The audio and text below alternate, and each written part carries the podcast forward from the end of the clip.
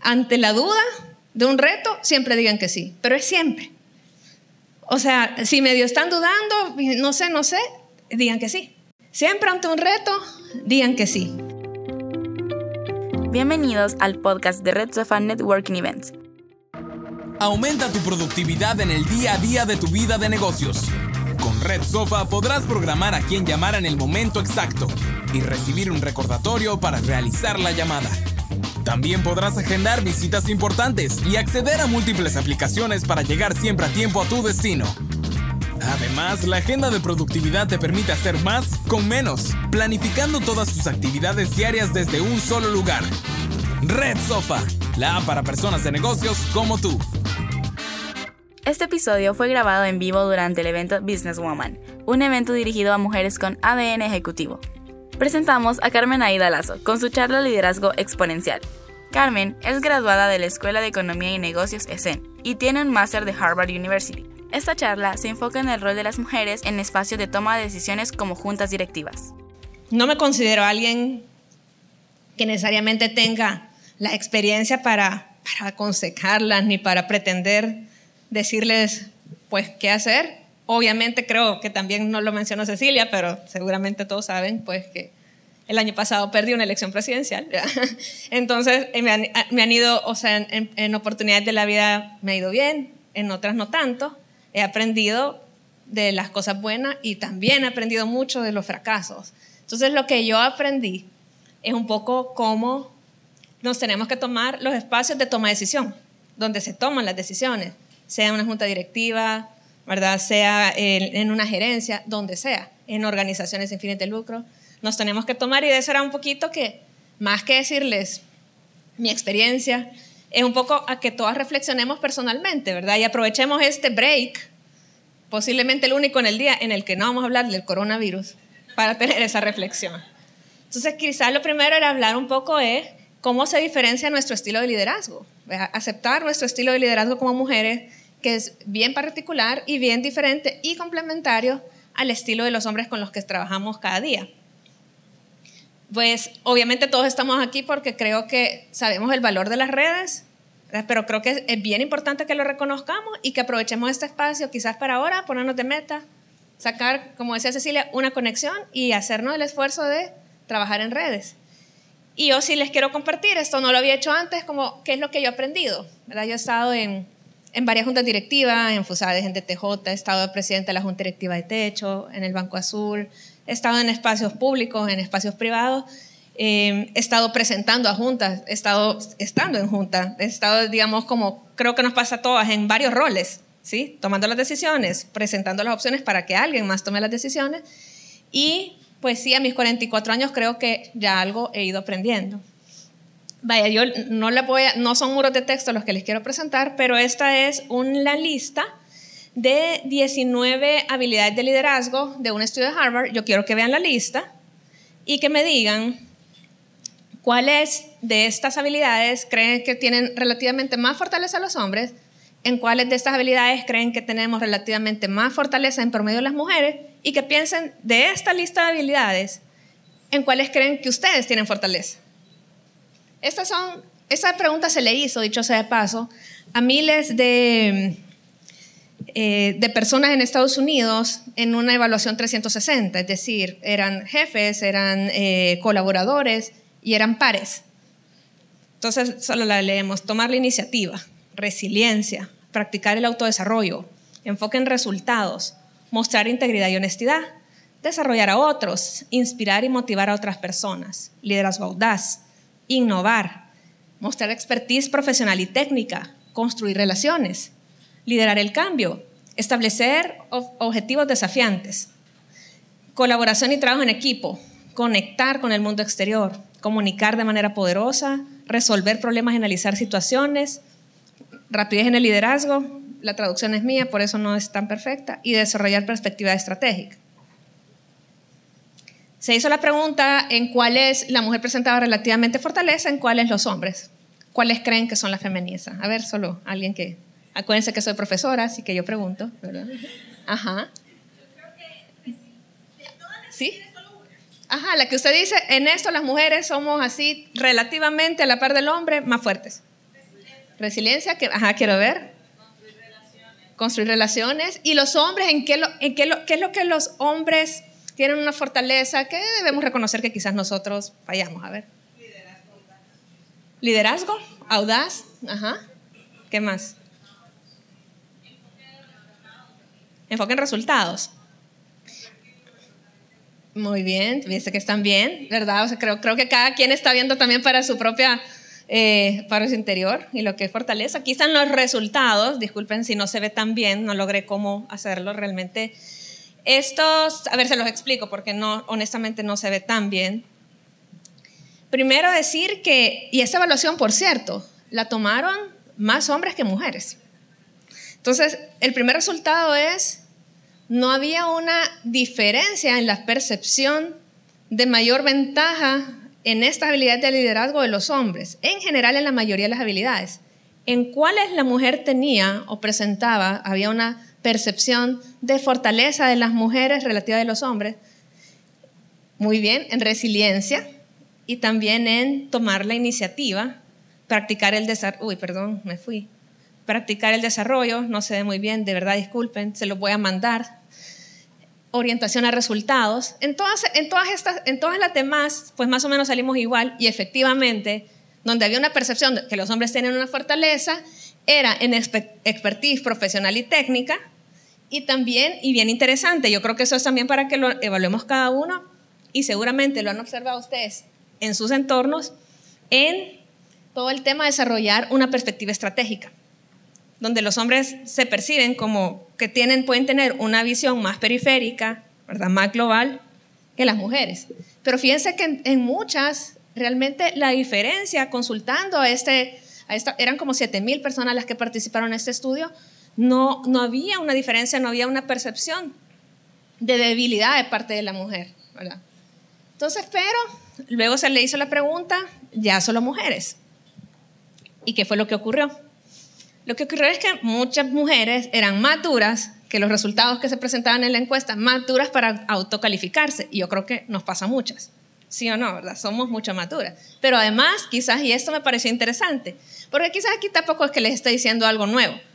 Y no se preocupen que no les voy a presentar una charla de estadísticas del porcentaje de mujeres, ¿verdad? La, la clásica que eh, qué mujeres están en qué puesto. Ya sabemos que llegamos pocas, que muy pocas llegan a la toma de decisiones mayor, lo sabemos.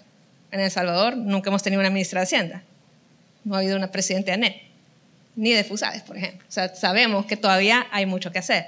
Entonces, la idea no es esa, pero la idea es ver, digamos, qué pasa con ese déficit de confianza que exhibimos, ¿sí? Porque, y hay evidencia contradictoria, no puedo decir que esta sea la evidencia categórica, pero este resultado me llamó la atención. Y era que las mujeres presentaban o confiaban menos en ellas mismas, sobre todo al inicio de sus carreras. Y por eso la importancia de eventos como este. Y que había una convergencia. O sea, y uno, yo creo que uno se ve a sí mismo. Y la Carmenaida de ahora, vaya que está hablando, jamás hubiera hablado la Carmenaida de 25 años. Porque a los 25 años las mujeres presentan un déficit de confianza, de acuerdo a este estudio, que se va reduciendo en el tiempo. O sea, y yo lo veo, por ejemplo, con mis estudiantes mis mejores estudiantes en LECEN, dudan mucho más para aplicar un trabajo que un hombre, mucho más. Si no cumplen el típico, si no cumplen con todos los requisitos, no aplican. Mis niños, mis alumnos, ahí van. No sé muy bien inglés, pero voy a aplicar. Entonces, entonces, y yo creo que esto se lo dejo porque yo creo, si esto es así, como también las que ya hemos logrado irnos forjando, tenemos que ayudar a las que vienen atrás tenemos que ayudar.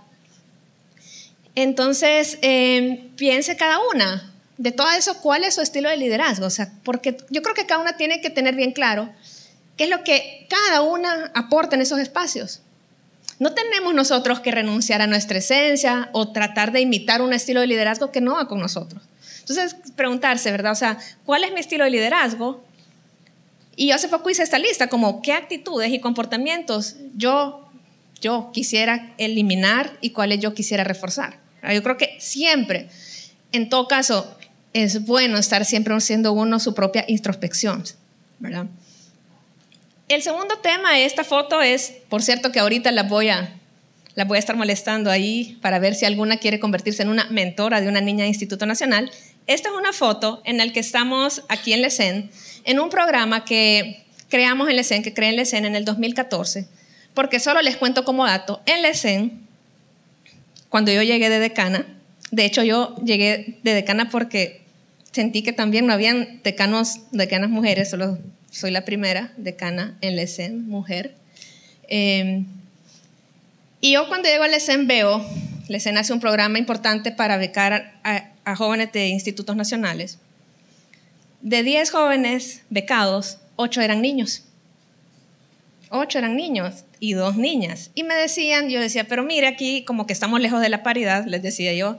Y me decían, no, lo que pasa es que no te preocupes, hay un programa en el que se, se forma a los niños, se les da capacitación de cómo tomar los exámenes a niños de institutos nacionales y está abierto a niñas. Y pero sabíamos que eso no es suficiente, ¿verdad? No es suficiente porque incluso, fíjense que muchas veces las niñas de institutos nacionales, si el novio les acompaña a hacer el examen, se ponen más nerviosas o no lo hacen bien. Entonces diseñamos este programa y este es un programa en el que le asignamos una mentora, una mentora con un perfil como el de ustedes, por eso es que luego la puede reclutar, ¿verdad? Y le ponen, gracias, ya le, voy, a agarrar la tarjeta, y entonces le asignamos una niña de Instituto Nacional para que le ayude a construir su hoja de, su hoja de vida. Y créanme que lo, que lo que reciben las mentoras puede ser quizás incluso, o sea, uno recibe a veces más de lo que uno da. Y yo sí creo mucho en el tema de, de las redes, porque yo creo, y yo siempre he creído que cuando uno está al frente es porque un montón estuvieron atrás de nosotras. ¿verdad? Yo sí, yo eh, creo mucho en la mentoría, creo mucho en el trabajo en redes y y sí, o sea, las animo, para las que quieran conocer un poco más de este programa, se los voy a comentar, a que sí, que siempre piensen cuáles son mis redes importantes y hagan un esfuerzo como este, en medio de este pánico, de venir, ¿verdad? Y buscar ser parte de una red. Por lo menos de mi parte, en lo que yo pueda apoyar, ah, conmigo siempre van a contar. Yo creo mucho en esto. ¿verdad? Porque como dice acá, atrás de cada persona exitosa, hay muchas relaciones personales exitosas. ¿Yo qué he aprendido? Primero, el primero, y quizás solo si les dejo algo, es ante la duda de un reto, siempre digan que sí, pero es siempre. O sea, si medio están dudando, no sé, no sé, digan que sí. No sé si ir a un medio a hablar, digan que sí. No sé si aceptar, no sé si aplicar, me pasa con mis alumnas, no sé si aplicar a esta, no sé, digan que sí. Siempre ante un reto, digan que sí. Como les decía, el segundo es nunca pensar que estamos solas. No sé si les ha pasado, pero está también este estilo de liderazgo femenino, el fuerte, el que se forjó sola, el que cree que sabe, o sea, que no, que, que, si yo lo logré, lo escucha a veces, es que si yo lo logré, ¿por qué no lo puede lograr ella? Y ese que es como ese estilo de liderazgo que, se, que, que adopta un estilo masculino, un estilo que olvida que por cada una que está enfrente hubo muchas que nos antecedieron para que nosotros podamos estar acá. O si yo creo, si cada una de ustedes examina su propia vida, ve que posiblemente, quizás muchos de ustedes como yo, somos las primeras en nuestra familia en ir a la universidad. Porque quizás nuestras mamás, como la mía, logró sacar bachillerato y nuestra abuela logró ser la primaria, ¿verdad? Y también porque si estamos acá posiblemente es porque tenemos la tranquilidad de que hay una persona cuidando a nuestros hijos en la casa. Porque para que nosotros estuviéramos aquí, muchos se sacrificaron. Para que todas tengamos esta libertad de poder votar, de poder hablar, hubo sacrificios. Entonces yo sí creo que tenemos que nunca olvidar, este es como, como un recordatorio de humildad, que no es que estamos aquí porque llegamos porque somos nosotras, es porque hubo detrás muchas que tuvieron que pasar por situaciones que nosotros no hemos vivido para que nosotros podamos tener. Yo por lo menos siempre lo recuerdo, porque cuando yo he estado en un espacio siempre pienso, podría estar alguien más que quizás no tuvo las mismas oportunidades que yo, pero tenía la misma capacidad o mucha más capacidad. Entonces yo sí creo, nunca olvidar que nos debemos y que tenemos que guardar este honor a quienes nos antecedieron. Y también, como les decía, así como nos debemos y tenemos que honrar quienes nos antecedieron, tenemos también que apoyar y como vimos, y empujar a las que nos siguen. ¿verdad? Tenemos que de verdad obligarnos a buscar, quizás después de ahora me digan, a buscar ser mentora de alguien. No tienen idea del impacto que puede tener en la vida de una persona, le puede transformar completamente, poder tener la conversación indicada, el apoyo en el momento correcto. Yo cuando estudié, en estudié en Estados Unidos eh, y cuando volví a El Salvador, yo expresamente quería, quería aprender de una mujer. ¿verdad? Quería, quería conocer, ¿verdad? Yo era un, economista, digamos, que sabía de números, que sabía, pero no cómo manejarme. Si ustedes me hubieran conocido, creo yo, de, de pequeña, es que jamás me hubieran pensado que iba a poder hablar en público, por ejemplo. Jamás. Eh, y entonces yo me contactaron con Yolanda de Gavidia, que es la ex ministra de Economía, y comencé a trabajar con, ella de asesora. Pero inmediatamente ella me adoptó como mi mentora y lo sigue siendo hasta ahora. Y con ella yo aprendí que las mujeres no tenemos que trabajar con rivalidad. ¿verdad? Que ese es un mito. De, de hecho, a veces los hombres gozan ¿verdad? con todo eso de ah, pelea de gatos, les encanta. Y es un mito, y no es cierto, porque yo he tenido la fortuna de siempre poder trabajar muy bien con las mujeres en equipos. Entonces yo siempre voy a estar agradecida con ella y con otras mujeres que han abierto las puertas y me siento comprometida a hacer lo mismo con las generaciones que vienen, con mis alumnas. ¿verdad? Entonces, sí, yo sí creo la importancia de... Todas ustedes seguramente si están aquí, yo pues me mandaron pues un poco como la estructura de los participantes y estaba un poco, la verdad, impresionada, ¿verdad?, de la, del nivel. Eh, todas ustedes realmente la diferencia que pueden marcar en la vida de otras mujeres, de otras personas, no la pueden ustedes subestimar. Yo esto me costó aprenderlos, pues, sobre todo en la campaña, porque había mucha presión a que me, a que me dijeran que fuera de una forma que yo no era. Porque entonces, ¿cómo es el político o la política a veces del Salvador? Tiene que ser caudillista, tiene que ser histriónica, tiene que hablar de una cierta manera, tiene que, no puede verse vulnerable, no puede mostrar, ¿verdad? Eh, y al final de cuentas, yo por lo menos yo decidí, y yo creo que pues sí, ¿verdad? O sea, bueno, tenía que vestirme no sé cómo, me decían, ¿verdad? Póngase blazer, me decían, así. Eh, al final, sí, Sí, porque, porque a mí pues me ha pasado que hasta pues sí, ¿verdad? Me han pedido café y yo, no, no, no, es que a mí me toca ser la expositora, ¿verdad? Entonces, niña, ¿verdad? Eh, está bien, pero yo no sé, no sé, me imagino que a todos nos pasa, que a uno se le sale su esencia, es que uno, uno es. Uno, y le voy a recomendar un libro que se llama Mary Bird, que se llama Mujeres y Poder, y ahí explora la relación de las mujeres con el poder. Y entonces nosotros vemos esta imagen de poder de rockstar, caudillo, es el líder, él es... Y nosotros muchas veces las mujeres tenemos una esencia bien diferente de la percepción que tenemos de liderazgo. Es colaborativo. Nosotros queremos resultados, nosotros queremos cambiar las comunidades, no necesariamente nos encanta, ¿verdad? Como dicen el spotlight, la exposición. Pero no tenemos que renunciar a ser lo que somos, a nuestra esencia. Yo al final, la vez pasada, pues hice algo que lo pensé, que es difícil de hacer, que es darle una entrevista al faro, ¿verdad? Para quienes obviamente leen el faro saben que es un desafío. Y a fin de año se me acercó un periodista y me dijo, ya, mire Carmen, yo no la conozco, pero denos una entrevista. ¿Verdad? Incluso mi esposo me dijo, no, ¿verdad? Mi familia, o sea, no, ¿sabes qué van a sacar? Ahí uno no tiene control, definitivamente. Y llegó y yo le dije, ¿sabe? Pues pregunte lo que quiera. O sea, voy a decir lo que pienso nada más.